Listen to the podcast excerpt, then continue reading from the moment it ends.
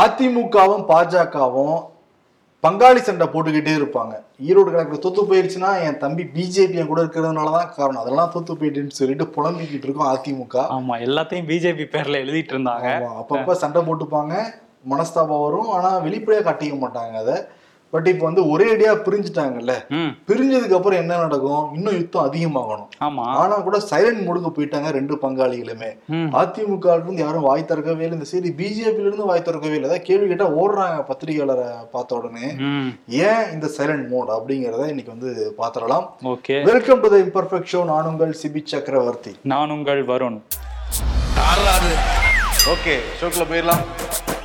Welcome to the imperfect show கூட்டணி உடைஞ்சதுக்கு முக்கியமான காரணம் என்னன்னா அதிமுகவுல அறிக்கையில சொல்லப்பட்டபடி அண்ணாமலை தான். அண்ணாமலை வந்து ஜெயலலிதா பத்தியும் அண்ணாவை பத்தியும் அவதூறா வந்து பேசியிருக்காரு. என் கட்சி கொள்கை எதிராக வந்து பேசிக்கிட்டு இருக்காரு. மதுரை மாநாட்டை பத்தி கிண்டல் பண்ற துணியில வந்து பேசினாரு. அதனால நாங்க வந்து பிஜேபி கூட்டணி என்டிஏ கூட்டணியிலேருந்து விலகுறோம்னு சொல்லிட்டு எடப்பாடி பழனிசாமி அறிக்கையை விட்டிருந்தாரு. ஆனா இது பாக்குறப்ப என்டிஏ கூட்டணிங்கிறது இந்தியா முழுவதும் இருக்கிற ஒரு கட்சிகள் அடிப்படையாக கொண்டு உருவாக்கப்பட்டதான் அது.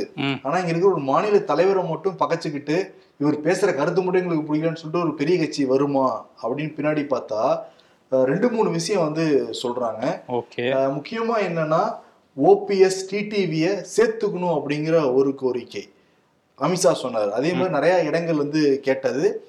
கூட்டணி கட்சிகளுக்கும் நாங்க தான் இடத்த வந்து ஒதுக்கி கொடுப்போம். அவங்க தாமரை சின்னத்துல போட்டிடுவாங்க அப்படிங்கறதெல்லாம் சொல்லப்பட்டது. ஆனா இதெல்லாம் ஒரு பெரிய மேட்டர் இல்லைங்கிறாங்க. ஓகே. இது எல்லாமே இதெல்லாம் சொன்னா கூட முக்கியமான மேட்டர் என்னன்னா அண்ணாமலை எடப்பாடியா கொங்கு பெல்ட்ல யாரு வெயிட்டு அப்படிங்கறது அங்க வந்து வருது. ஏன்னா வந்து கொங்குல இருந்து இவ்வளவு வருடங்களா தமிழ்நாட்டுல யாரையும் முதலமைச்சரா வந்தது கிடையாது. எடப்பாடி பழனிசாமி முதலமைச்சரா வந்து சீட்ல உட்காந்து கிட்டத்தட்ட சவுத்துல இருக்கிறவங்க எல்லாத்தையுமே கண்ட்ரோல் கொண்டு வந்துட்டாரு. ஆனா அண்ணாமலை வந்து தன்னை ஓவர் டேக் பண்ணிடுவாரோ அப்படிங்கிற எண்ணம் ஆரம்பத்துல இருந்து எடப்பாடி பழனிசாமி இரு- இருந்துகிட்டே வந்து இருந்துதான். ஆனா எல்லை மீறி வந்து போய்கிட்டே இருக்காரு அவரு. நமக்கே இங்க வந்து கொங்குல ஆபத்து வந்துடும். சில பேர் வந்து அந்த கொங்கு பெல்ட்டுங்கிறப்பவே உனக்கு தெரியும்ல? இந்த கோவை ஈரோடு திருப்பூர் இதெல்லாம் வந்து கொஞ்சம் பிஜேபி பெல்ட் இருக்க ஒரு ஏரியா தான். ஓகே. அவங்க சமுதாயத்தை சில பேர் வந்து அண்ணாமலை ஆதரிக்கிறது எடப்பாடி பழனிசாமிக்கு பிடிக்கல அப்படிங்கறத வந்து சொல்றாங்க. நேரம் பார்த்து காத்துக்கிட்டு இருந்தவர் அண்ணா பேச்சு எடுக்க இதெல்லாம் வச்சு அடிச்சுட்டதா சொல்றாங்க. ஒரு ரீசன் மட்டும் இல்ல வரும். ஒருத்தர் சண்டை போடுறோம்னா டக்குன்னு ஒருத்தர் மேல நம்ம சண்டை போட்டுற மாட்டோம். படிப்படியா ஏறிக்கிட்டே இருக்கும்ல. ஓகே. திடீர்னு வந்து அத்துடு அப்படிங்கிற மாதிரி வந்து சண்டை போட்டுருவாங்களா? அதுதான் எடப்பாடி பழனிசாமி பண்ணியிருக்காரு. ஆனா இப்ப என்ன சங்கடத்துல வந்து மாட்டிக்கிட்டாங்கன்னா என்ன சொல்லி பிரச்சாரம் பண்றது? ஏன்னா வரப்போறது நாடாளுமன்ற தேர்தல். மோ கூட்டணியிலிருந்து விலகிட்டாங்க. இப்ப மோடி பத்து வருஷம் சொன்ன ஆட்சியை ஆதரிச்சு பேசணும் எதிர்த்து வந்து பேசணும் காங்கிரஸ் பத்தி பேசவே முடியாது.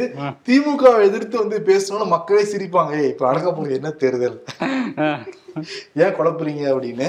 அதனால என்ன சொல்லி நம்ம எல்லாம் பேசலாம் பிஜேபி அடிச்சு பேசலாமா? இல்ல அடிக்காம பேசலாமா? இல்ல வலிக்காம பேசலாமா? இல்ல முன்னாள் நண்பர்களை மனசுல வச்சுட்டு பேசலாமான்ட்டு இப்படி பல இது இருக்கு. அதனால அந்த அதிமுக ராயப்பேட்டை தலைமை அலுவலகத்துக்கு வந்தப்பவே இதெல்லாம் கொஞ்சம் சைலண்ட் மூடுக்கு நீங்க போங்கன்னு சொல்லி அனுப்பி விட்டுருக்காங்க. மூத்த நிர்வாகிகளை. அதுவும் இல்லாம நீங்க யாருமே வந்து எக்ஸ் தளத்துல வந்து ஸ்டேட்டஸ் எல்லாம் போடுறது பிஜேபி எதிர்த்து. அதெல்லாம் இப்போதைக்கு எதுவும் பண்ணாதீங்க இப்ப அப்படின்னு சொல்லி அனுப்பிச்சு விட்டுருக்காரு. ஓகே. இன்னைக்கு வந்து எடப்பாடி பழனிசாமி துர்கா அம்மன் கோயிலுக்கு போயிருக்காரு விஜயவாடால. அதான் ஆந்திராவுக்கு போய் இறங்கினோன்னே அங்க அந்த எதிர்க்கட்சி தலைவர் பதவி வெற்றிடமா இருக்கு. சந்திரபாபு நாயுட தூக்கி உள்ள வச்சுட்டாங்க. நம்ம போய் ஏதோ பண்ண போறாரு போலன்னு நினைச்சேன். ஒரு ஆனா கோயிலுக்கு போயிருக்காரு. போயிருக்காரு. நிருபர் கேள்வி கேக்குறாங்க தெலுங்கு கேட்டோன்னே எனக்கு தெலுங்கு தெரியாதேம்மா. தமிழ் தானமா எனக்கு தெரியும் அப்படின்ட்டு தமிழ்ல கேட்டவங்க அவரோட பதில் சொல்ற மாதிரி அவரு. தமிழ்ல கேட்ட சொன்னாரு. என்ன சொன்னாரு நான் மிகவும் கோயிலுக்கு தரிசனம். ப்ளீஸ் என்டிஏ என்டிஏ பத்தி கேட்டோம்னா ப்ளீஸ் ப்ளீஸ் ப்ளீஸ் please, தரிசனத்துக்கு. வந்திருக்கேன் விட்டுருங்கன்ட்டு போயிட்டாரு. திவ்ய தரிசனம் அப்படிலாம் வாயே திறக்கவே இல்லை. ஆமா. இன்னைக்கு வந்து ஜெயக்குமார் எப்பயுமே பதினோரு மணிக்கு வந்து பேசுவாரு. அவர் தான் வந்து அண்ணாமலை பிஜேபி வந்து நோட்டாவுக்கு கீழே அப்படின்னு சொல்லிட்டு மைக் டைசன் மாதிரி பிஜேபி வந்து அடி அடி அடிச்சுட்டு போனாரு போன வாரம். இன்னைக்கு பிரஸ் மீட்ல பார்த்தா கப்சிப்புன்னு இருக்கு அவட வாயை திறக்க மாட்டேங்கிறாரு பிஜேபி எதிரா. ஓஹோ. அப்போ வந்து ஒரு உத்தரவு வந்திருக்கு. இந்த பக்கமும் கொஞ்சம் அமைதியா தான் இருக்காங்க. பிஜேபில இருந்தும். அது டெல்லியில இருந்து வந்திருக்குன்னு சொல்றாங்க உத்தரவு. பிஜேபி வந்து அண்ணாமலைக்கு டெல்லியில இருந்து கூப்பிட்டு சொல்லிட்டாங்க. அது இல்லாம இவங்க இருக்கிறவங்க அந்த சீனியர்ஸ் எல்லாம் இருக்காங்கல்ல எல்முருகனா இருக்கட்டும் இல்ல வான சீனிவாசனா இருக்கட்டும் இவங்க எல்லாருமே எப்பயுமே மேலிட சுட தான் கேட்பாங்க.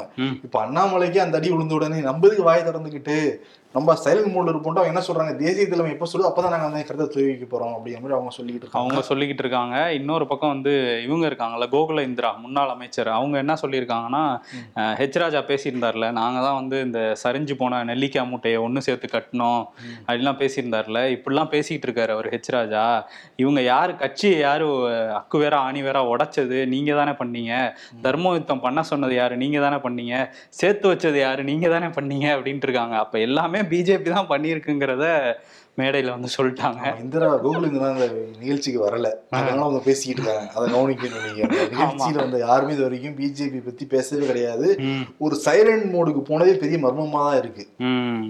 ஆமா. அது ஆனா இந்த சைடு வந்து விசிகாவுக்கு அழைவு போகுதுன்னு நம்ம சொல்லியிருந்தோம்ல. இன்னைக்கு வந்து தொல் திருமாவளவனுக்கு உடம்பு சரியில்லாம நேத்து அட்மிட் ஆயிருந்தாரு. இந்த வடபழனியில் இருக்கிற ஒரு ஹாஸ்பிட்டலுக்கு அவர் கூட உடம்பு சரியில்லப்பா. இந்த சிறப்பு விவாதத்துல கலந்துக்கிட்டாங்கல்ல புதிய நாடாளுமன்றத்துல. அந்த டேனிஸ் எம்பி அவரை பத்தி பேசிட்டாங்கன்னு சொல்லிட்டு அந்த சிறப்பு விவாதத்துல தமிழ்நாடு சார்பாக கலந்துக்கிட்ட கதிரானத்துக்கு உடம்பு சரியில்லை ஜோதிமணிக்கு உடம்பு சரியில்லை இவங்க தென் சென்னை எம்பி. தமிழச்சி தங்கபாண்டியனுக்கு அவங்களுக்கு வந்து உடம்பு சரியில்லை. சு வெங்கடேசனுக்கு வந்து உடம்பு சரியில்லை. அப்படிதான் வந்து தொல் திருமாவளவனுக்கு உடம்பு சரியில்லை. எல்லாருமே பாதி மருத்துவமனை ட்ரீட்மெண்ட்ல டாக்டர் கிட்ட போயிட்டு போயிட்டு தான் வந்துகிட்டு இருக்காங்க. ஓகே. இன்னைக்கு எடப்பாடி பழனிசாமி போன் அடிச்சிருக்காரு அவருக்கு. போன் அடிச்சு நலம்லாம் விசாரிச்சிருக்காரு. எங்க இருந்து ஆந்திரா போய் விசாரிச்சிருக்காரு அவர். அதான் நோட் பண்ணணும். ஏன்னா ஆயத்தம் ஆயிட்டாங்க. ஏன்னா திமுக வந்து ஆல்ரெடி வந்து இந்திய யூனியன் முஸ்லீம் கூப்பிட்டு வந்து பேசிட்டாங்க. அடுத்து வந்து விசிக்கு கூப்பிட்றப்பதான் அவருக்கு வந்து உடம்பு சரியில்லாம மருத்துவமனையில வந்து அட்மிட் பண்ணப்பட்டிருக்காரு. போன முறை விசிகேக்கு வந்து திமுக கூட்டணியில இருந்து ரெண்டு தொகுதிகள் ஒதுக்கப்பட்டிருந்தது. விழுப்புரம் அப்புறம் வந்து சிதம்பரம். இப்ப எடப்பாடி பழனிசாமி என்ன தூக்கி விட்டுருக்காங்கன்னா உங்களுக்கு நாலு தொகுதி தரும் அப்படிங்கிற மாதிரி பேசிடுவாங்களாம். ஓகே. நம்ம வந்து தூக்குறதுக்கு. ஏன்னா பாமக திமுக கூட்டணியில வந்துட்டாங்கன்னா விசிகே அங்க இருக்க முடியாது. அதனால அவங்கள தனிச்சு வந்து நிக்க முடியாது இந்த தேர்தல்ல. அதனால ஒரு துண்டை போட்டு வச்சிருக்கிறது நலம்னு நினைக்கிறாங்க விசிகா. ஆனால் வன்னியரசு சொல்லிட்டாரு அதெல்லாம் நாங்கள் ரொம்ப ஸ்ட்ராங்காக இருக்கோம் அப்படின்ட்டு திருமாவளவனை சொல்ல சொன்னாதான் நம்ம வந்து நம்புவோம். ஆமா. ஆனா வந்து சசிகலாவும் ஃபோன் பண்ணி நல்லா விசாரிச்சிருக்காங்க. ஒருவேளை நம்மளும் ஏதாவது லைம் லைட்ல வந்தோம்னா அவங்களும் துண்ட போடுவோம்னு நினைச்சிருக்காங்க போல. இதுக்கெல்லாம் முன்னாடி நேத்தே வந்து சிஎம் ஸ்டாலினுமே வந்து போன்ல வந்து நலம் விசாரிச்சிருக்காராம். இதுல எடப்பாடி வந்து நேர்ல பாக்குறேன்னு வேற சொல்லியிருக்கதா வேற ஒரு தகவல் இருக்கு. ஸோ வந்து நாங்க நாலு சீட் தரோங்கிறத நேர்ல வந்து கூட சொல்லுவாருன்னு நினைக்கிறேன். அந்த தகவல்லாம் சொல்லப்பட்டிருக்கு ஆல்ரெடி ம் ஆமா. இந்த கூட்டணியில இருந்து வெளியே வந்தாங்கல்ல இந்த விஷயம் நேத்தே தேசிய அளவுல பேசினாங்க. பீகார் துணை முதல்வர் தேஜஸ்வி யாதவ்லாம் வந்து இனிமே என்டிஏ கூட்டணியே இல்ல இவங்க போயிட்டாங்கங்கிற மாதிரிலாம் பேசியிருந்தார்ல. நேத்து சரத்பவார்கிட்ட கேள்வி கேட்டாங்க. இந்த மாதிரி அதிமுக வெளியே வந்துட்டாங்க பிஜேபி கூட்டணியில இருந்து. அவங்கள இந்தியா கூட்டணியில சேர்த்துக்குவீங்களான்ட்டு. என்ன சொல்லியிருக்காரு? எங்க கூட்டணியில திமுக இருக்காங்க ஆல்ரெடி அதனால இதுல எந்த முடிவு எடுக்கிறதுனாலும் திமுக தலைவர் ஸ்டாலின்கிட்ட பேசிட்டு தான் எடுக்க முடியும் அப்படிங்கிற மாதிரி சொல்லியிருக்காரு. அப்படி பாத்தீங்கன்னா திமுகவும் அதிமுகவும் ஒரே கூட்டணியில இருக்க இருப்பாங்களாங்கிற மாதிரி அங்க கேள்வி கேட்டிருக்காங்க. அதுக்கு இங்க வாய்ப்பு இல்ல. கேரளால வாய்ப்பு இருக்கு. கம்யூனிஸ்ட் காங்கிரஸ் ஒரே கூட்டணியில நிக்கிறதுக்கு. அதுவே இப்போ ஒரு மாதிரி சிக்கல்ல போயிட்டு இருக்கு ஆனா இங்க வாய்ப்பே இல்லைங்கிறதுதான் உண்மை. இங்க வந்து நாடாளுமன்ற தேர்தல் பிரச்சாரப்ப கூட இவங்க வந்து திமுக எதிர்த்து தான் அதிமுக பேசுவாங்க அதிமுக எதிர்த்து தான் திமுக வந்து பேசுவாங்க. இன்னையோட உதயநிதி என்ன சொல்லியிருக்காரு? ஊழலுக்காக ஜெயிலுக்கு போன ஒரே முதல்வர்னு சொல்லிட்டு இன்டைரக்டா ஜெயலலிதா பேர் தான் அவர் சொல்லியிருக்காரு. அப்படின்ற பட்சத்துல வாய்ப்பே கிடையாது. சரி இவங்க எல்லாம் கூட்டணியை பத்தி பேசிட்டு இருக்காங்க. இந்த தர்ம யுத்தா நாயகன்னு ஒருத்தர் இருந்தாரு. அவர் என்ன சொல்றாரு? அவரா? அவர் இன்னைக்கு காலையில வந்து பிரஸ் மீட் கொடுத்தாரு. அப்ப கேள்வி கேட்கப்பட்டப்ப அதை இன்டெரக்டா அப்படி கடந்துதான் வந்து போனாரு. ஆனா வந்து நாளைக்கு அறிவிக்கிறாராம். அவருடைய கூட்டணி என்ன? நாளைக்கா? நாளைக்கு வந்து ஈவினிங் தான் அறிவிக்கிறாராம் நல்ல நேரம் பார்த்து. ஓஹோ. எடப்பாடி நல்ல நேரம் பார்த்து சொன்னாரா நானும் நல்ல நேரம் பார்த்தா சொல்லுவேன். அப்படியே ஓபிஎஸ் என்ன பாஜக கூட்டணியில இருக்கேன்னு சொல்ல போறாரு. ஆனா அவங்க சேர்த்துக்குவாங்களான்னு தெரியல. ஓகே அது பார்ப்போம். அவரே சொன்னார்ல பிஜேபி விளக்க சொன்னுச்சுன்னா நான் விளைவிக்கிறேன்ப்பா. அப்ப இல்ல இந்த மானஸ்தனாவது சொல்லுவாங்களா? அது மூணு முறை முதல்வராக இருந்தவரு. ஆமா. ஆனா வந்து இவர் அப்ப இருந்துட்டு இருக்கோன்னு தான் நம்பிட்டு இருக்காரு பிஜேபி கூட்டணியில. சரி ஓகே. இன்னொரு பக்கம் வாசன் ஜி கே வாசன் இருக்காருல்ல. அதாவது பிரதமருக்கு ரொம்ப நெருக்கமா உட்காந்து பல முறை உணவுகள்லாம் சாப்பிட்டுட்டு இருந்தாருல்ல. இப்ப சமீப காலத்திலேயே அவர் என்ன சொல்றாரு?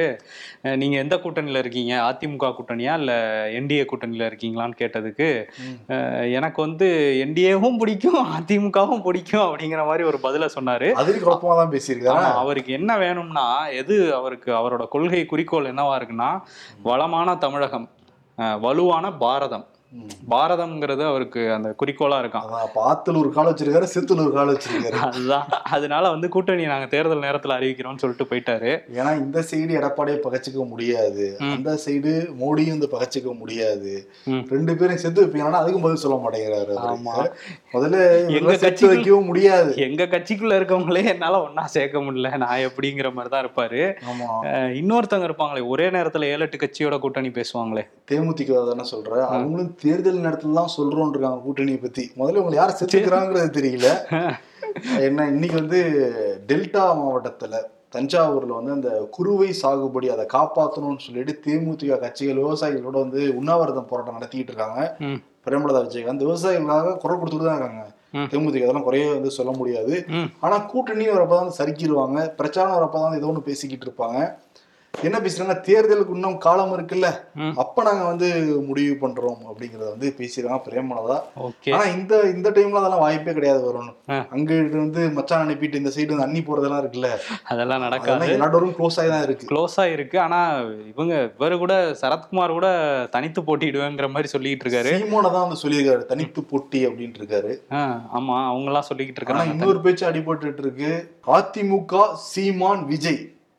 சீமானை தனித்து போட்டிடுறேன்னு சொல்லிட்டாரு. இருந்தா கூட அதிமுக கூட்டணியில சீமான் கட்சி நாம் தமிழர் கட்சி போகுமா அப்படிங்கிற ஒரு டாக் இருக்கு. இன்னொரு பக்கம் விஜய் வேற அரசியல் என்ட்ரி இந்த லியோ படத்துக்கு அப்புறம் இருக்குமா இருக்காதாங்கிற மாதிரியே இருக்காரு. நூறு பார்த்துட்டே இருக்காரு விஜய். உள்ளாட்சி தேர்தலே கிட்டத்தட்ட நூறு கவுன்சிலர் எடுத்திருக்காரு அவரு. மேபி ஆதரவு மட்டும் கேட்டுக்கலாமா அப்படின்னு எண்ணம்லாம் இருக்கான் அதிமுகவுக்கு. அப்படி பாத்தீங்கன்னா அதிமுக சீமான் விஜய் பெரிய சலசலப்பு உண்டு பண்ணிடுவாங்கல்ல இந்த மாதிரி அமைஞ்சதுன்னா. ஓகே என்ன நடக்குதுன்னு பார்ப்போம். ஏன்னா ஏற்கனவே வந்து உதயநிதிக்கும் விஜய்க்கும் ஒரு சண்டை போய்கிட்டு இருக்குன்னா வந்து பேசப்பட்டு தான் இருக்கு. தொடர்ச்சியா இருந்துகிட்டே தான் இருக்கு. ஆமா. வெறுப்பு இல்லாம போயாது அப்படிங்கிற மாதிரி தான் போய்கிட்டு இருக்கு. அந்த சமயத்துல இப்படி ஒரு டாக் வேற இருக்கு. இருக்கு. இதுல லியோ ஆடியோ லான்ச் வேற கேன்சல் ஆனதுனால அதுக்கும் டிஎம்கே தான் காரணம்னு அவங்க சொல்லிட்டு இருக்கிறாங்க விஜய் ரசிகர்கள். எக்ஸ்தலத்துல வந்து அதான் ட்ரெண்ட் ஆகிக்கிட்டு இருக்கு. டிஎம்கே ஃபியர்ஸ் தளபதி அப்படிங்கிற மாதிரி போயிட்டு இருக்கு. போயிட்டு இருக்குது ஆனா என்னன்னா அதான் தெளிவா சொல்லிட்டாங்களே இதுக்கும் அரசியலுக்கும் எந்த சம்பந்தமும் கிடையாதுங்கிறத அறிவிச்சிருக்காங்க. ஓகே. ஏன்னா போலி டிக்கெட் நிறைய அடிச்சிருக்காங்களாம். பத்தாயிரம் டிக்கெட் மேல போலி ticket அடிச்சிருக்காங்களாம். Okay A R Rahman concept மாதிரி ஆயிடக்கூடாதுன்ட்டு கேன்சல் பண்ணிட்டாங்கன்னு சொல்றாங்க. இன்னொரு விஷயம் என்னன்னா இன்னொருத்தர் இருக்கார்ல அவர் எந்த கூட்டணியில இருக்கன்னு இப்போ வரையும் சொல்லலை. ஆனா இந்தியா கூட்டணிக்கு வருவார் அப்படின்னு தான் சொல்றாங்க கமல்ஹாசன். அவர் பிக் பாஸ்லாம் இருக்கு வேற. இதுக்கு இடையில வந்து எலெக்ஷனுக்கு வேற கால் ஷீட் கொடுக்கறதா சொல்லியிருக்காராம். எலெக்ஷன் கால்ஷீட்டா ஆமா அதனால வந்து நம்ம நிருபர் ராம் சங்கர் வந்து அங்க கொஞ்சம் விசாரிச்சு பார்த்திருக்காரு. மூணு சீட்டு கொடுக்க கேட்கலான்னு முடிவு பண்ணியிருக்காங்களாம். மூணு மூணு சீட்டு கேட்போம். ஏன்னா நம்ம உலக நாயகன் உலக அளவுல தெரிஞ்சிருக்காரு. இந்தியால இப்ப ராஜஸ்தான்ல கொண்டு போய் விட்டாலும் இவரை தெரியும். இந்தியா கூட்டணிக்காக அங்கேயும் பிரச்சாரம் பண்ணுவாரு டெல்லியிலயும் பிரச்சாரம் பண்ணுவாரு. இதெல்லாம் சொல்லி நம்ம கேட்போன்ட்டு ஒரு முடிவுக்கு வர போறாங்களாம் கேப்போனா ஒரு முதல்ல கர்நாடகாவை பிரச்சாரம் பண்ணிருக்கணும்ல உலகநாயகன் அது- அப்ப மட்டும் ஏன் ஷூட்டுக்கு போனாரு? பிரச்சாரம் பண்ணாமே ஜெயிச்சிட்டாங்கல்ல. இதை சொல்லி கேட்போம்னு கேட்பாங்க. என்ன சொல்லியிருக்காங்க அப்படின்னா சென்னை தென் சென்னை கோவை மதுரை இந்த மூணு தொகுதிகளை கேட்டு பார்க்கலாங்கிற முடிவுல இருக்காங்களாம். இதுல மதுரையும் கோவையும் கம்யூனிஸ்டுகள் வசம் இருந்தது. ஸோ இவங்க கம்யூனிஸ்ட் தொகுதியையும் மானிமா கேட்க பாக்குதாங்கிற மாதிரி ஒரு டாக் கிளம்பி இருக்குது. அதான்ப்பா ஏன்னா அவரே சொல்லிட்டாரு நான் கோவில நிக்க போறேன்னு கமலஹாசன் சொல்லியிருக்காரு. எத்தனை முறையும் மூக்கு அறுபட்டாலும் சரி நான் தொடர்ந்து நிப்பேன்னு வர சொல்லிட்டாரு. இன்னொரு பக்கம் என்ன டாக் போயிட்டு இருக்குன்னா மதுரை இருக்குல்ல மதுரை வந்து இப்ப கம்யூனிஸ்ட் தொகுதியா தான் இருக்கு சிவகணேசனா தான் இருக்காரு அங்க இப்ப தயாளம்மாள் பிறந்த நாளைக்கு வந்து மூக்க அழகிரியும் முக ஸ்டாலினும் பேசிக்கிட்டாங்க அப்ப. சரி. மூக்க அழகிரிக்கு பையனுக்கு அந்த தொகுதியில சீட்டு தரலாமா வர அந்த அந்த கம்யூனிஸ்ட் தொகுதியும் போயிருமா அப்ப? அது போகுமான்னு தெரியல. ஏன்னா ரெண்டு நாளைக்கு முன்னாடி அவருக்கு பிறந்த நாள் வந்துருச்சுல்ல. தயாநிதி தயா அழகிரியா அவருக்கு பிறந்த நாள் வந்தப்ப போஸ்டர்ல கலைஞர் படம் மட்டும் தான் இருந்துச்சு. ஸ்டாலினும் இல்ல உதயநிதியும் இல்ல. எப்படி சீட்டு கொடுப்பாங்க? சீட்டு கொடுத்தவரை வரும்பா. கொடுத்ததுக்கு அப்புறம் வருமா? ஆளுநர் ஆர் என் ரவி என்ன கொஞ்ச நாளா அமைதியாவே இருக்காரு என்னன்னு யோசிச்சுட்டு இருந்தப்ப அந்த கேப் அண்ணாமலை ஃபில் பண்ணிட்டு இருந்தார்ல. இப்ப நீங்க சொன்ன மாதிரி அவர் சைலண்ட் மோட் போனோம்னா இவர் வந்திருக்காரு ஒரு அறிக்கையோட. அந்த துணைவேந்தர்கள் பிரச்சனை. சென்னை பல்கலைக்கழகத்துக்கு துணைவேந்தரை நியமிக்க ஒரு நான்கு பேர் கொண்ட குழுவை வந்து நியமிச்சிருந்தாரு ஆளுநர். இதை எதிர்த்து என்ன பண்ணாங்க? தமிழ்நாடு உயர்கல்வித்துறை என்ன பண்ணாங்கன்னா அதுல வந்து அந்த யூஜிசி பிரதிநிதி ரத்தோரை நீக்கிட்டு மூன்று பேர் கொண்ட குழு தான் தேர்வு பண்ணுவாங்கங்கிற மாதிரி அவங்க ஒரு உத்தரவு போட்டிருந்தாங்க. இது எப்படி போடலாம்? இது வந்து உச்சநீதிமன்ற உத்தரவையே மீறின மாதிரி தமிழ்நாடு உயர்கல்வித்துறை வந்து நடந்துக்கிறாங்க. தமிழ்நாடு அரசுக்கு இந்த விஷயத்துல ஆளுநரோட ஒப்புதல் இல்லாம எதையுமே பண்ண முடியாது அதிகாரமே கிடையாதுன்னு சொல்லிட்டு இன்னைக்கு ஒரு அறிக்கையை வந்து விட்டுருக்காரு. ஸோ திரும்ப புகைச்சல் ஆரம்பிச்சிருக்கு. யாரை கேட்டு பண்ணீங்க? அப்படின்னு நேற்று அவசரமா வந்திருக்கு நைட்டு. நைட் வந்துச்சு அறிக்கை. ஒன்பது மணி வந்துச்சு நினைக்கிறேன் அந்த அறிக்கை. இன்னொரு பக்கம் என்னன்னா தமிழ்நாடு ஆளுநர் சனாதனத்தை பத்தி தொடர்ந்து பேசிட்டு இருக்காரு. திராவிட இயக்கங்களை பத்தி கொச்சப்படுத்தி பேசுறான்னு சொல்லிட்டு ஆல்ரெடி முதல்வர் மு க ஸ்டாலின் ஒரு கடிதமே டிஆர் பாலு மூலமாக ஜனாதிபதிக்கு வந்து கொடுக்கப்பட்டிருந்தது. அதை தாண்டி மதிமுக வந்து ஒரு கையெழுத்து இயக்கமே வந்து நடத்தினாங்க துரை வைகோ தலைமையில. கிட்டத்தட்ட ஐம்பத்தேழு எம்பிக்கெல்லாம் அந்த கையெழுத்து போட்டிருந்தாங்க. அதை தாண்டி நிறைய எம்எல்ஏக்கள் ஐம்பது லட்சம் மக்கள் வந்து அந்த கையெழுத்து வந்து போட்டிருக்காங்கன்னா அதை வந்து வைகோ குடியரசுத் தலைவர்கிட்டே கொடுத்துருக்காரு. இப்போ அதுக்கு பதில் எழுதியிருக்காங்க. குடியரசுத் தலைவர் அலுவலகத்திலிருந்து மதிமுகவுக்கு. அதை நாங்கள் உள்துறை அமைச்சர்கிட்ட நாங்கள் கொடுத்துருக்கோம். அவங்க பார்வைக்கு போயிருக்குன்னு உடனே இங்க மதிமுகவில் சூப்பர் நம்ம தூக்கிறோம் ஆளுநரை தூக்கிட்டாங்கன்னா இது மதிமுக கிடைத்த வெற்றி அப்படின்னு சொல்லலான் இருக்காங்க சொல்லலான் இருக்காங்க. அது நடக்குமா? வாய்ப்பில்லையே. மேனகா காந்தி எம்பியா இருக்காங்க. பிஜேபி கட்சியை சேர்ந்தவங்க தான். இவங்க மிகப்பெரிய குற்றச்சாட்டை அந்த இஸ்கான் நிறுவனம் மீது வச்சிருக்காங்க. கோ சாலைகள் வந்து அமைச்சு அரசுக்கிட்ட இருந்து நிறைய சலுகைகள் வாங்கிட்டு மாடுகளை கொன்று இறைச்சிக்காக அதிகமாக ஏற்றுமதி பண்ணுறாங்க இதெல்லாம் பண்ணிட்டு ஹரே ராமா ஹரே கிருஷ்ணான் வெளியே வந்து பேசிக்கிட்டு இருக்காங்கன்னு சொல்லிட்டு ஒரு பகிரங்கமான குற்றச்சாட்டை வந்து இஸ்கா நிறுவனத்து மேல வச்சிருக்காங்க. இஸ்கா நிறுவனங்கிறது மிகப்பெரிய ஒரு நிறுவனம். ஒரு சர்வதேச நிறுவனமே சொல்லலாம். ஆமா. பல இடங்கள்லயும் கோயில்கள் வச்சிருக்கிறாங்க. இஸ்கான் டெம்பிள் அப்படின்ட்டு. பட் இப்போ ஸ்ரீலங்கா கூட வச்சிருக்காங்க. அது போகுது ஒரு ஒரு நாற்பது மாடி கட்டடமா போகுது. அவ்வளோ பெரிய கட்டடம் வச்சிருக்காங்க. ஆனா இஸ்கான் நிறுவனம் இதை மறுத்திருக்காங்க. அப்படிலாம் எதுவுமே இல்லவே இல்லை அப்படின்னு. ஆனா எது எப்படியோ மெனா காந்திக்கு சீட் கிடைக்காதுன்னு சொல்றாங்க. அவங்களுக்கும் அவங்களுடைய மகனுக்கும். ஓகே. ரெண்டாயிரத்தி பத்தொன்பதுலயே மினிஸ்டரா இருந்து அப்படி இறக்கி விட்டாங்க. அவங்கள எம்பியா தான் இப்ப இருக்காங்க அவங்க. இப்ப அவங்க பேசுறதுலே தெரியுது. ஆமாம் அதனால வந்து இப்போ இஸ்கான் நிறுவனம் இது கண்டனம்லாம் தெரிவிச்சிருக்காங்க. இன்னொரு பக்கம் வந்து மத்திய பிரதேஷில் வந்து தேர்தல் வரப்போதில்ல அதுல ஏற்கனவே ஒரு முப்பத்தொன்பது வேட்பாளர்கள் பட்டியலை வெளியிட்டிருந்தாங்க. இப்போ ஒரு முப்பத்தொன்பது வேட்பாளர் பட்டியலை பிஜேபி வெளியிட்டிருக்காங்க. இதுல வந்து நரேந்திர சிங் தோமர் வேளாண் துறை அமைச்சர். அவர் வந்து அமைச்சரா இருக்காரு. ஆனா எம்எல்ஏ தேர்தலில் அவருக்கு சீட்டு கொடுத்துருக்காங்க. அதே மாதிரி ஃபஹான் சிங் அப்படிங்கிற இன்னொரு மத்திய இணையமைச்சர் அதே மாதிரி மத்திய இணையமைச்சர்கள் இரண்டு பேருக்கு சீட் ஒதுக்கியிருக்காங்க. ஒருத்தர் ஃபஹான் சிங் இன்னொருத்தர் பிரகலாத் சிங் பட்டேல்.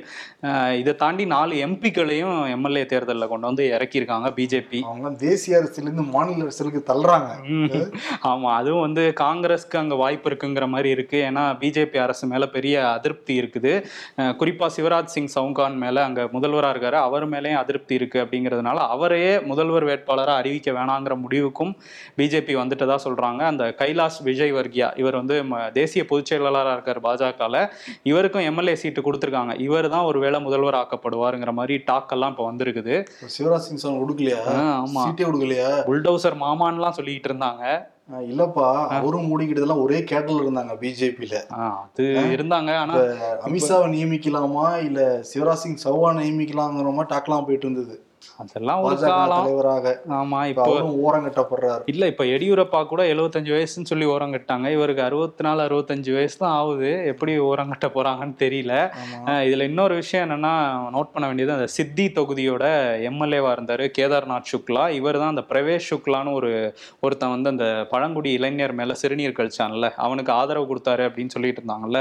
அவருக்கு சீட்டு கொடுக்கல இந்த முறை. அதுக்கு பதிலா ரித்தி பாட்டக்னு ஒருத்தவங்களுக்கு சீட்டு கொடுத்துருக்காங்க. இன்னொரு கொடூரமும் ம- ம- மத்திய பிரதேஷில் நடந்திருக்கு. உஜைன் அந்த மாவட்டத்தில் என்ன நடந்திருக்கு அப்படின்னா ஒரு பன்னெண்டு வயது சிறுமி பாலியல் வன்கொடுமை செய்யப்பட்டிருக்காங்க. பாலியல் வன்கொடுமை செஞ்சதுக்கப்புறம் அவங்க வீடு வீடாக தெரு தெருவாக போய் உதவி கேட்குறாங்க யாருமே உதவி செய்யலை. அதுலேயும் ஒருத்தர் வந்து சிசிடிவி காட்சிகள் வெளியாகிருக்கு அவங்க அரை நிர்வாணமாக வந்து ஒருத்தர்கிட்ட உதவி கேட்குறாங்க அந்த ஆள் வந்து போ அப்படின்னு விரட்டுறாரு. யாருமே உதவி பண்ண முன் வரல. ஒரு எட்டு கிலோமீட்டர் ரெண்டரை மணி நேரம் வந்து அவங்க நடந்தே வந்ததுக்கப்புறம் ஒரு ஆள் வந்து ஹெல்ப் பண்ணியிருக்காரு. ஸோ இந்த கொடூரம் வந்து அங்கே நடந்திருக்கு. இப்போ போக்சோ வழக்கு பதிஞ்சு காவல்துறை வந்து பார்த்துட்டு இருக்காங்க பட் மாப்பி யூபியில் தொடர்ந்து இந்த மாதிரியான கொடூரமான சம்பவங்கள் நடந்துக்கிட்டே தான் இருக்குது. இன்னொரு பக்கம் வந்து இந்த மணிப்பூர் அது நாலு மாதத்துக்கு மேலே ஆயிடுச்சு. நூற்றி நாற்பத்தி ஏழு நாட்கள் ஆயிடுச்சு. இன்னும் வந்து இந்த வன்முறை வந்து அடங்கவே இல்லை. அதுலேயும் நேற்று வந்து ஒரு புகைப்படம் வந்து வைரல் ஆகிட்டு இருந்தது என்ன புகைப்படம் அப்படின்னா இரண்டு மாணவர்கள் ஒரு பதினேழு வயது மாணவி இன்னொரு இருபது வயது மாணவர் ரெண்டு பேரும் வந்து ஒரு இனக்குழுவால் பிடிக்கி பிடிச்சி வச்சு வச்சுருக்காங்க. கடத்தி வச்சிருக்காங்க. இன்னொரு புகைப்படத்தில் அவங்க சடலமாக இருக்கிற மாதிரியான புகைப்படம். இந்த ரெண்டு புகைப்படமுமே வெளியாயிருக்கு. ரெண்டு பேருமே மெய்த்தி இன மாணவர்கள் அப்படின்னு சொல்கிறாங்க இவ்வளோ நாள் செப்டம்பர் இருபத்தி ரெண்டு வரையும் அங்கே இன்டர்நெட் பேன் இருந்துச்சு. இருபத்தி மூணாம் தேதி தான் லிஃப்ட் பண்ணாங்க. லிஃப்ட் பண்ணோன்னு தான் இந்த ஃபோட்டோ வந்து பயங்கர வைரல் ஆச்சு. இப்போ திரும்பியும் இந்த புகைப்படம் வந்ததுக்கப்புறம் கலவரம் வந்து வெடிச்சிருக்கு. துப்பாக்கி சத்தம்லாம் அடங்கி இருந்தது. அங்கங்கே தான் வெடிச்சிட்டு இருந்தது. இப்போ எல்லா இடங்கள்லையும் திரும்ப வெடிக்க ஆரம்பிச்சிருது. வெடிக்க ஆரம்பிச்சிருக்கு. இப்போ என்ன சொல்கிறாங்க அங்கன்னா இந்த மெய்த்தி இனக்குழு இருக்காங்கல்ல அவங்க வந்து கையில துப்பாக்கி பிடிக்காதவங்களுக்குலாம் கையில துப்பாக்கி கொடுத்து இப்போ வந்து பயிற்சி கொடுத்துட்டு இருக்காங்களாம். அதனால இன்னும் கொடூரமாக தான் போகும் இந்த வன்முறை அப்படின்னு சொல்றாங்க. ஆனா மத்திய அரசும் மாநில அரசும் வேடிக்கை தான் பார்த்துக்கிட்டு இருக்காங்க இன்னமுமே. உச்சநீதிமன்றம் ரொம்ப கடுமை காட்டினாங்க. இப்போ அவங்களுமே சைலண்டாக தான் வந்திருக்காங்க இந்த மணிப்பூர் விவகாரத்தில். ஆனால் நேற்று வந்து ஒரு வழக்கு வந்திருக்கு. மொத்தம் எழுபது நீதிபதிகளை நியமிக்கணுமா. அது வந்து கொலிஜியம் பரிந்துரை பண்ணி பத்து மாசத்துக்கு முன்னாடியே மத்திய அரசு அனுப்பியிருக்காங்க. இது வரைக்கும் எந்த முடிவும் எடுக்காமே வச்சிருந்தாங்களாம் ம். இதை வந்து பெங்களூர் வக்கீல்கள் வந்து பழக்கா உயர்நீதிமன்றத்தில் கூட அந்த விசாரணைக்கு வந்தது. கவுல் வந்து ரொம்ப கடுமையாக வந்து பேசியிருக்காரு. ஏன் பத்து மாதம் எந்த நடவடிக்கை நீங்கள் எடுக்கவே இல்லை அப்படின்னு கேட்டதுக்கு மத்திய அரசு சார்பாக வாதாடின வழக்கறிஞர் இன்னும் ஒரு வாரம் டைம் கொடுங்கன்னு மட்டும் கேட்டிருக்காரு. இந்த ஒரு முறை மட்டும் நான் அமைதியாக இருக்கிறேன். நெக்ஸ்ட் டைம் நீங்கள் எந்த முடிவு எடுக்கலைன்னா நான் வேற மாதிரி இருப்பேன் அப்படிங்கிற மாதிரி வந்து சொல்லியிருக்காங்க. ஓகே. நான் எழுபது நீதிபதிகள்ங்கிறது எவ்வளோ பெரிய ஒரு பற்றாக்குறையாக தான் இருக்குது தேசத்துக்கு. ஆமா எந்த நடவடிக்கையுமே இல்லைங்கிறது அந்த விஷயத்துலயும் குற்றச்சாட்டு இருக்கு. அதே மாதிரி மணிப்பூர்ல இப்ப திரும்ப என்ன பண்ணிட்டாங்கன்னா திரும்ப இன்டர்நெட்டை பேன் பண்ணியிருக்காங்க. ஆமா அஞ்சு இவங்க எடுக்கிற அதிகபட்ச நடவடிக்கையே இன்டர்நெட் பேனா தான் இருக்குது. மத்திய வெளியுறவுத்துறை அமைச்சர் ஜெய்சங்கர் வந்து ஐநால போய் பேசியிருக்காரு. நமஸ்தே ஃப்ரம் பாரத்னு தான் அவரோட உரையே ஆரம்பிச்சிருக்கிறாரு. ஜி டுவெண்ட்டி பத்தி பேசியிருந்தாரு சந்திரயான் பத்தி பேசியிருந்தாரு. அதே மாதிரி அந்த கனடா விவகாரம் இருக்குல்ல அதை நேரடியா பேசாம அஹ், அரசியல் லாபங்களுக்காக சில பேர் வந்து அந்த பயங்கரவாதத்துல சில விஷயங்களை பொறுத்துக்கிறாங்கங்கிற மாதிரி ஒரு ஹிண்ட்டையும் அங்க பேசிட்டு வந்திருக்காரு. ஸோ ட்ரூடோவை வந்து டார்கெட் பண்ணி பேசியிருக்கிறாரு. ஓகே. ஆனா வந்து பாரத் தான் பேசியிருக்காரு. பிரசிடென்ட்டே பாரத்னு போட்டுக்கிறாங்க. அப்புறம் என்னப்பா? இது ஒரு கொரோனா நீ சொல்ற.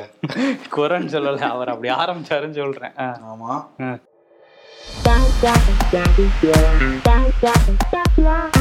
எத்தனை வயசானாலும் எந்த சூழ்நிலையிலும் பெத்தவங்கள மறக்க கூடாது நான் இருக்கிற நிலைமையிலையும் சூழ்நிலைக்கும் அவங்க தாண்டா என்னைய பாத்துக்கணும் கடைசி வரைக்கும்.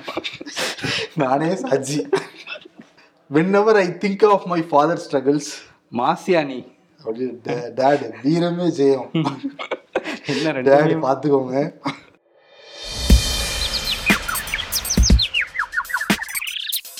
திமுக அரசு விளம்பரம் செய்வதில் தான் கவனம் செலுத்துகிறது பாஜக. எல்லாம் தங்களிடம் கற்ற ஞானப்பால் தான் அரசே. டூத் பேஸ்ட பிதுக்க ஆரம்பிக்க போதுதான் வீரன் உணர்ந்தான். இது மாச கடைசி என்பதை. அரசியல்ல இதெல்லாம் சாதாரணமாப்பா. விருது யாருக்குன்னா அண்ணாமலைக்கும் எடப்பாடியும் கொடுத்துடலாம். அமைதியா இருக்காங்க இந்த அமைதி படைகள். ஆமா. அமைதிப்படை சத்யராஜ் மாதிரியே தான் இருந்தாங்க. அப்படியே ரெண்டு பேரும் மேல இருந்தாங்க எடப்பாடி கரெக்டா போடுங்க அண்ணாமலை கரெக்டா போடுங்க டக்கு டக்குன்னு டப்பு டப்புன்னு மேல வந்துட்டாங்க பாங்க மாதிரி இருக்கு. அமாவாசையா இருந்து வந்துட்டாங்கன்றீங்களா. அம்மாவாசையை நான் சொல்லல நீ கேட்டு விடாத. கோர்த்து விடல. இல்ல ஆனா எடப்பாடிக்கு பொருந்தது அண்ணாமலைக்கு. அண்ணாமலை அங்க ஐபிஎஸ்ஆ இருந்தா டக்குன்னு வந்தாரு. மாநில துணைத் தலைவர் இருந்தா டக்குன்னு தலைவர் ஆயிட்டாருல்ல. ஆயிட்டாரு. ஓகே. சரி என்ன மாட்டில் இல்ல? இல்ல இல்ல சரி அமைதி படைங்கிற விருது கொடுத்தாலும் ரெண்டு பேரும் சைலண்ட்டுக்கு வந்து போனதுனால ஓகே. எடப்பாடிக்கும் அண்ணாமலைக்கும் நேத்து அவா நிறைய பேர் நல்லா இருந்ததுன்னு சொன்னாங்க. ஆமா வீரன் உணர்கிறார் ஓவராக பேசிவிட்டதை உணர் உணர்கிறார். உணர்கிறார். நீ அண்ணாமலை படத்துல வரும் அத சொன்னேன். அவரே அண்ணா அண்ணான்னு சொல்லிட்டு கடைசியில அண்ணாவை பத்தியே பேசி இப்ப கூட்டணியை பிரிச்சு விட்டுருக்காப்ல? ஆமா. வருண் நிகழ்ச்சியை முடிச்சுக்கலாம். விகடன் அந்த வாட்ஸ்அப் சேனல்லையும் வந்து இணைஞ்சிருக்கு. அந்த சேனலில் நீங்களும் வந்து இணைஞ்சுக்கோங்க. எல்லா பிரேக்கிங் முதல்ல உங்கள் ஃபோனுக்கு வர மாதிரி நீங்கள் வந்து பாருங்கள் லிங்க் வந்து முதல் கமெண்ட்டில் கொடுக்குறோம். வேணுங்கிறவங்க நிச்சயம் வந்து இணைஞ்சுக்கோங்க. நன்றி வணக்கம். நன்றி.